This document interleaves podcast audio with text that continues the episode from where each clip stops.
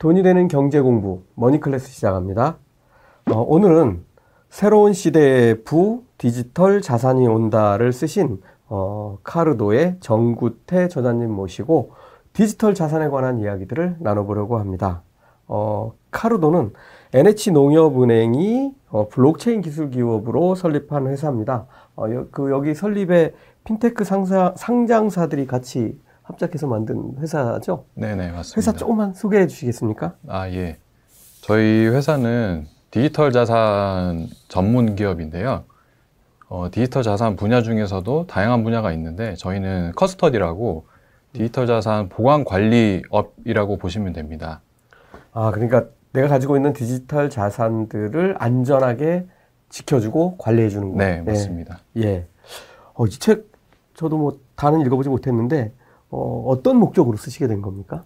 아, 제가 그 금융권에 이제 오래 있으면서 저도 이제 농협은행 출신입니다. 네. 금융권에 오래 있으면서 이쪽 블록체인 시장이랑 그다음에 디지털 자산 시장을 이제 계속 바라보면서 아 이런 점들이 되게 앞으로 되게 이런 그 새로운 시대에 어, 트렌드가 될 수 있겠다라고 이제 생각을 해서 그래서 이런 것들을 좀 많이 알리고 음. 그다음에 이 시장에 대해서 아직까지 우리나라에서는 좀 부정적인 시선도 있는 것도 이제 사실인데 그런 부정적인 시선만 바라보지 마시고 긍정적인 부분 그 다음에 산업적인 측면에서 바로 봐주십사 하고 이 책을 저술하게 되었습니다. 예. 어, 어쨌든 뭐 책 제목에도 디지털 자산이라는 표현이 들어가 있는데 사실은 뭐 저희들도 뭐 유사한 용어들을 쓰다 보면 좀 용어가 왔다 갔다 할 때가 있습니다. 네네. 지금 이제 가장 많이 사용되는 그러니까 우리가 통용되는 용어 중에 하나가 암호화폐, 그 다음에 가상자산, 뭐 거의 디지털 자산하고 비슷할 것 같은데 디지털 자산 어, 이런 용어가 시장에서 이제 다 혼용돼서 쓰이고 있는데요. 어, 정확하게 이 디지털 자산을 정의한다면 어떻게 정의를 할 수 있겠습니까? 이게 이 디지털 자산이라는 것 자체가 이 시작 자체가 민간에서 시작한 새로운 어떻게 보면 문물이기 때문에 이게 정부에서 만든 게 아니고 민간에서 나온 거기 때문에 이렇게 부르는 용어들은 제각각 다양했습니다. 예. 그래서 이제 어떻게 보면 용어 자체가 되게 혼용되게 사용되고 있었고요. 최초에 저희 기억을 더듬어 보시면 2017년도 때 이제 가상화폐라는 말을 많이 썼었습니다.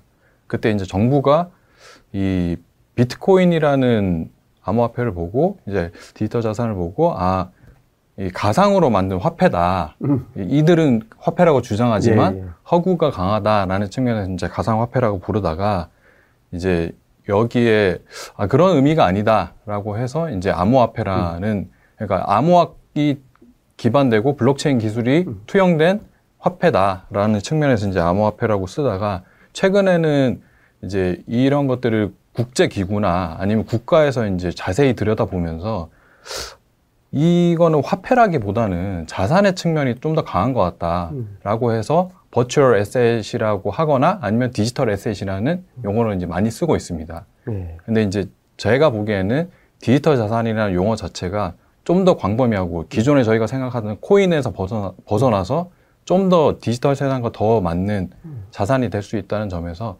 디지털 자산을 쓰는 게 더 앞으로 생겨나는 있던 이런 이제 그 디지털화와 만나게 되는 이런 자산들을 더 포용할 수 있는 개념에서 저는 디지털 자산이라고 칭하고 싶습니다. 아, 예. 그러니까 기존에 민간에서 만들어진 여러 가지 자산이라고 부를 수 있는 뭐 코인들 뭐 이런 것들에서 훨씬 더 범주를 높여서 뭐 나중에는 결국은 뭐 중앙은행에서 기- 발행하는 디지털 화폐 뭐 이런 시비- 것들까지 포함하는 이런 개념으로 이해하면 네, 네, 되겠죠? 네, 맞습니다. 예.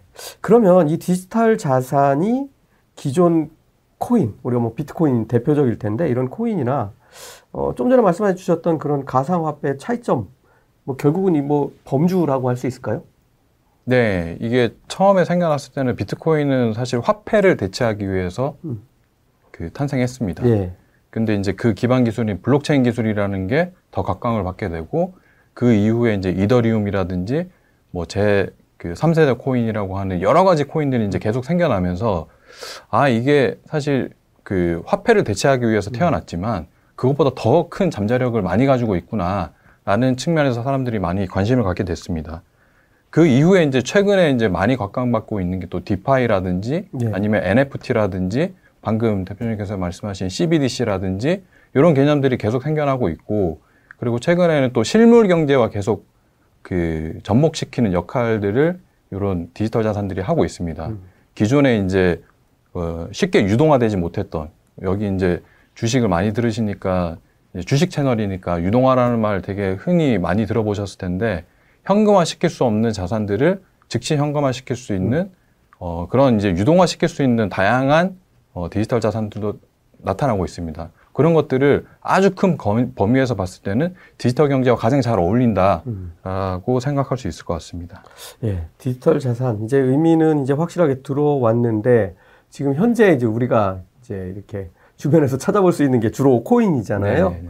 이거 외에 지금 뭐 몇 가지 말씀해 주셨는데 조금 자세히 좀 다른 종류의 것들이 어떤 것들이 있는지 좀 나열을 좀 해 주십시오. 음, 분야를 좀 구분해서 생각해 보자고 하면 예. 일단 비트코인을 기반으로 해서 비트코인이나 아니면 결제, 화폐를 예. 대체하기 위한 코인을 가지고 어, 금융 시스템을 만든 게 이제 DeFi라고 할 수 있고요. 예. 탈중앙 금융이라고 하죠. 예. DeFi라고 할 수 있고 그 다음에 뒤에 이제 아마 저희가 세 번째 세션에 아마 자세하게 얘기할 것 같은데 NFT라고 해서 대체 부가 토큰. 네. 세상에는 사실은 그 대체 가능한 것보다 대체 불가능한 게 훨씬 많습니다. 그렇죠. 그런 것들을 이제 디지털 자산화 시킨, 시키는 것. 네. 그 다음에 방금 말씀드린 증권화 토큰이라고 해서 음. 처음에는 주식하고 이 토큰을 결합한 형태였습니다. 예. 그러다가 이게 이제 어 증, 증권하고 붙으면 증권형 토큰이고 음. 뭐 자동차하고 붙으면 자동차형 토큰이고 음. 집하고 붙으면 부동산형 토큰이고 이런 것들이 이제 개념이 점점 점점 확대가 되면서 다양한 이제 실물 경제와 이렇게 맞닥뜨릴 수 있는 그런 STO라는 개념도 나타나게 됐습니다. 예. 뭐 제가 책에서 보니까 이 비트코인을 이제 디지털 금 이렇게 표현하셨던데 네. 어, 어떻게 이 비트코인을 금에 비교할 수 있는지 사실 아직도 어, 이쪽 분야를 잘 모르시는 분들은 조금 의아해 하시거든요. 그걸 조금 설명해 주시죠. 어, 저희가 이제 주식을 많이 할 때, 저도 이제 뭐 국내 주식, 해외 주식 다 하고 있는데, 주식을 할 때 어, 포트폴리오를 짜라고 보통 말씀들을 네. 많이 하시잖아요. 이게 경기가 좋을 때, 나쁠 때, 그리고 주식이 상승할 때는 사실은 이제 이런 그 금 같은 경우 이제 안전자산이라고 해서 이 앵커 역할을 할 수 있는 역할들을 많이 해주고 있는데 원래 비트코인이라는 거는 화폐를 대체하기 위해서 어, 만들어냈는데 네. 사람들이 사용하다 보니까 이거는 희소한 가치가 더 큰 것 같다. 그러니까 양이 정해져 있다 보니까. 그렇죠. 네. 2,100만 개라는 숫자가 정해져 있고, 네. 그 다음에 이제 매년 채굴되는 양도 이제 정해져 있다 보니까, 이거를 예전에 저희가 이제 로마 시대를 돌이켜 보면 금화로 만들다가 거기다가 이제 계속 이제 다른 이제 뭐 은이나 동이나 계속 네. 섞어가면서 이제 화폐가 타락한 것처럼 음. 타락해서 이제 실제 금은 집에 가지고 있고, 그렇죠. 그런 이제 쓸모없는 것들만 이제 돌아다니는 음. 그런 시대가 이 로마의 몰락을 가져왔다고 하는데 비트코인도 마찬가지로 어 이거를 화폐로 쓰기에는 그러니까 결제 수단으로 쓰기에는 너무 희소하고 이 소장 가치가 너무 큰 거죠. 음. 그러다 보니까 이제 기업들이 아니면 개인들이 계속 이제 보유의 목적으로 이제 가지게 됐고 음. 그러다 보니까 속성 자체가 금하고 굉장히 유사하다. 그리고 이제 그 저희가 과거 데이터를 훑어봐도 금하고 되게 유사한 패턴의 어, 가격 흐름을 보인다라는 예. 것 때문에 디지털 금이라고 음. 불리고 있습니다. 예. 뭐 비트코인 얘기했으니까 네. 뭐 이더리움 얘기도 조금 해봐야 될 것 같은데 어, 이더리움은 어, 보통 뭐 우리가 디지털 자산 플랫폼 뭐 이렇게 부르죠. 네. 어, 그, 그러면 이게 이제 비트코인과 달리 우리가 왜 이더리움을 좀 알아야 되고 이더리움으로 할 수 있는 게 어떤 것들이 있는지 좀 그런 게 궁금합니다. 음, 디지털 자산 이 시장을 알기 위해서는 두 가지, 그러니까 흔히 저희가 말하는 코인은 반드시 알고 계셔야 됩니다. 개념 정도는. 첫 번째가 비트코인이고 두 번째가 이더리움입니다. 이더리움이 중요한 이유는 어, 비트코인이라는 거는 블록체인 기술을 가져갔다 하면 그 이더리움은 거기에다가 smart contract라고 하는 특수한 기능을 집어넣습니다. 음. 그래서 어, 이제 비근한 예로 이더리움은 그냥 계산기라고 하면 비트코인은 컴퓨터라고 할 수 있습니다. 음. 다양한 코드들을 거기에 주입시켜서 어, 내가 원하는 형태로 얼마든지 프로그래밍 할 수 있는 어, 네트워크를 가지게 된 거죠. 그러다 보니까 이더리움이 그 할 수 있는 역할들은 굉장히 많습니다. 최근에 DeFi나 NFT도 다 이더리움 기반으로 만들게 된 거고요. 네. 저희가 알고 있는 웬만한 토큰들은 전부 다 이더리움 기반에서 나온 거라고 생각하시면 됩니다. 어, 이게 제가 잘 이해하는지 모르겠는데, 네.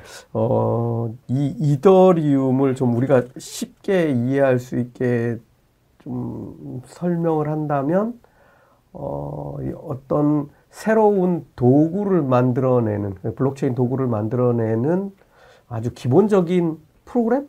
뭐 플랫폼? 뭐, 뭐, 이렇게 네. 가져다 쓸 수 있는 도구? 네네. 뭐 이렇게 이해하면 될까요? 네네, 맞습니다. 그러니까 저희가 이제 스마트폰에 이제 비교를, 비유를 하자면 이더리움이 원하는 거는 스마트폰에 어, iOS, iOS 같은 역할 아니면 구글의 안드로이드. 안드로이드, 같은 네. 역할 네. 그 위에 이제 사람들이 수많은 어플리케이션을 생성을 만들어내죠. 해내잖아요. 네. 그러다 보니까 저희가 전 국민이 다 쓰게 되는 카카오톡이라든지 아니면 뱅킹 서비스라든지 아니면 메신저라든지 음. 뭐 되게 다양한 이제 어플리케이션을 응용 프로그램들을 만들어내고 있는데 음. 그 근반이 근간이 되는 거는 다 안드로이드고 아니면 iOS입니다. 음. 그런 것들을 이제 이더리움을 만들고 싶었던 거죠. 네. 알겠습니다. 그 이더리움도 거래가 되잖아요. 네, 맞습니다. 이거는 우리가 생각할 때 지금 이제 플랫폼이라고 이제 개념을 잡으면 어 이거는 어떻게 거래가 될까라는 의구심을 갖는 구독자분들 계실 것 같아요. 네. 그래서 이거는 어떻게 좀 설명을 해주실 수 있을까요? 이더리움 이더리움의 가치도 지금 비트코인과 유사하게 계속 우상향 그러니까 아주 장기적으로 보면 우상향을 하고 있는데 이더리움은 이 블록 이더리움만의 블록체인 네트워크 위에서 돌아가는 보상 시스템이자 아, 예, 윤활유 같은 역할을 하는 겁니다. 예, 그래서 이, 이 블록체인 기술의 아주 핵심적인 거는 보상 시스템인데 네. 보상 시스템이 잘 굴러갈 수 있도록 하는 게 이제 비트코인이자 이더리움인데 이더리움은 비트코인보다는 훨씬 더 많은 기능을 가지고 있다라고 이해하시면 될 것 같습니다. 예. 어, 마지막 질문 하나 더 드리겠습니다.